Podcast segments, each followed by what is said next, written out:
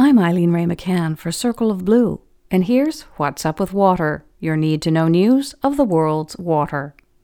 We begin with a quick survey of water stories around the globe, starting with the Americas. In Canada, members of the First Nations in Manitoba are seeking more time to file claims for damages from flooding that occurred in 2011.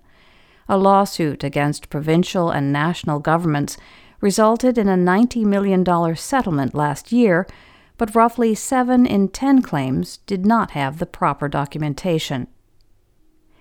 In the United States, the federal government shutdown, now the longest in its history, has halted pollution inspections by the Environmental Protection Agency. President Trump, meanwhile, nominated acting EPA head Andrew Wheeler, a former coal lobbyist, to run the agency. New testing in Newark, New Jersey shows increasing lead levels in water systems, while in Georgia, tests of groundwater around U.S. military bases show extensive contamination from toxic firefighting foam. Texas began 2019 with its highest water supply since 1993, and Michigan's former drinking water regulator pleaded no contest to a misdemeanor charge related to the Flint water crisis. In South America, Chile approved a $25 million compliance plan by lithium miner SQM after an investigation by authorities found the company had overdrawn lithium rich brine from the Atacama Basin. In Europe, the European continent continues to be hit by severe snow, burying the Austrian Alps, the Apennine Mountains in Italy, and parts of Poland, Greece, and Turkey. The first storm surge of the year flooded river areas in Germany and pushed water levels in some parts of Denmark to the highest point in two decades. In Asia, the same system causing heavy snow in Europe has swamped parts of Lebanon with heavy precipitation. Syrian refugee camps are also suffering from the extreme weather. In China, the Three Gorges Corporation, operator of several hydropower plants in China and abroad, announced plans to move away from domestic projects amid rising costs and overcrowded rivers it says it will focus on South Asia, Southeast Asia, Latin America, and Africa. In Africa, farmers in Zimbabwe are urging authorities to implement cloud seeding to fend off an early season drought that is disrupting crops and withering cattle pastures. In Australia, the annual climate statement noted that 2018 was Australia's third warmest year on record.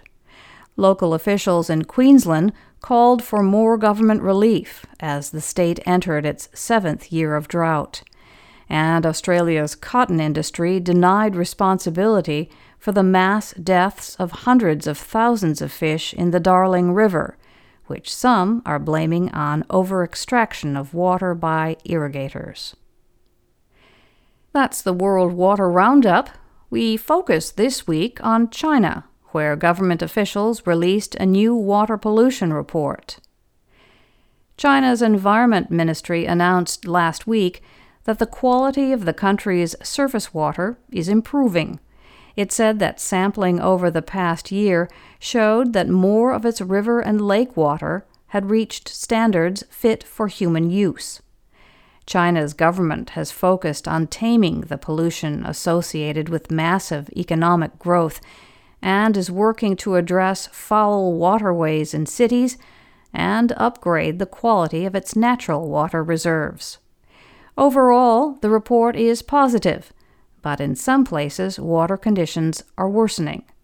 Most of China's major waterways improved in 2018, including the Yellow, Huai, Yangtze, and Pearl rivers. But those in China's northeast have gotten worse over the past year, including the Liao and the Songhua, which flow into the Bohai Sea. The Bohai Sea is said to be almost out of large fish due to pollution and overfishing, according to China's Caixin Media, which added that small fish populations there are also down significantly.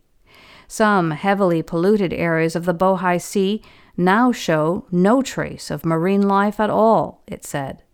This is based on an assessment made by a subcommittee of the National People's Congress, which points to an exploitation of resources despite state initiatives to protect the ecosystem.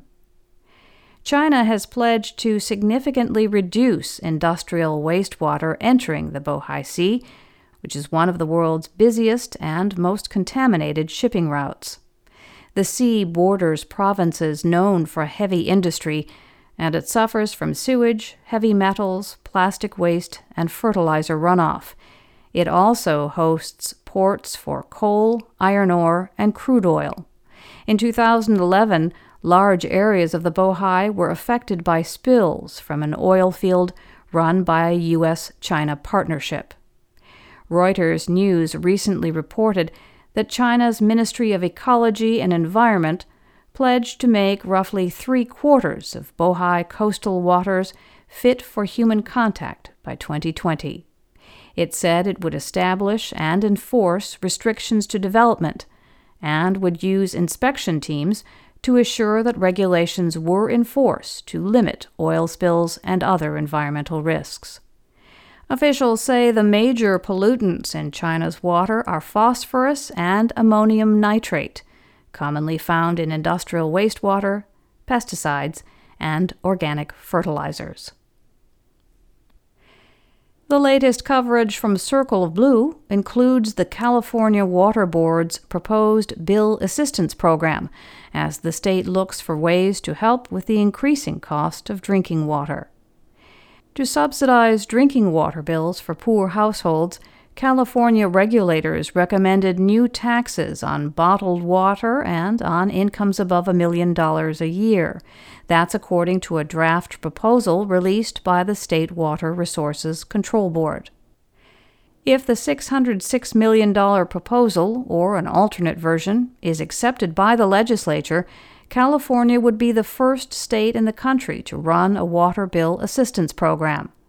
The affordability of water and sewer service is a hot topic nationally, and utility aid programs are either underfunded, non existent, or handcuffed by state laws.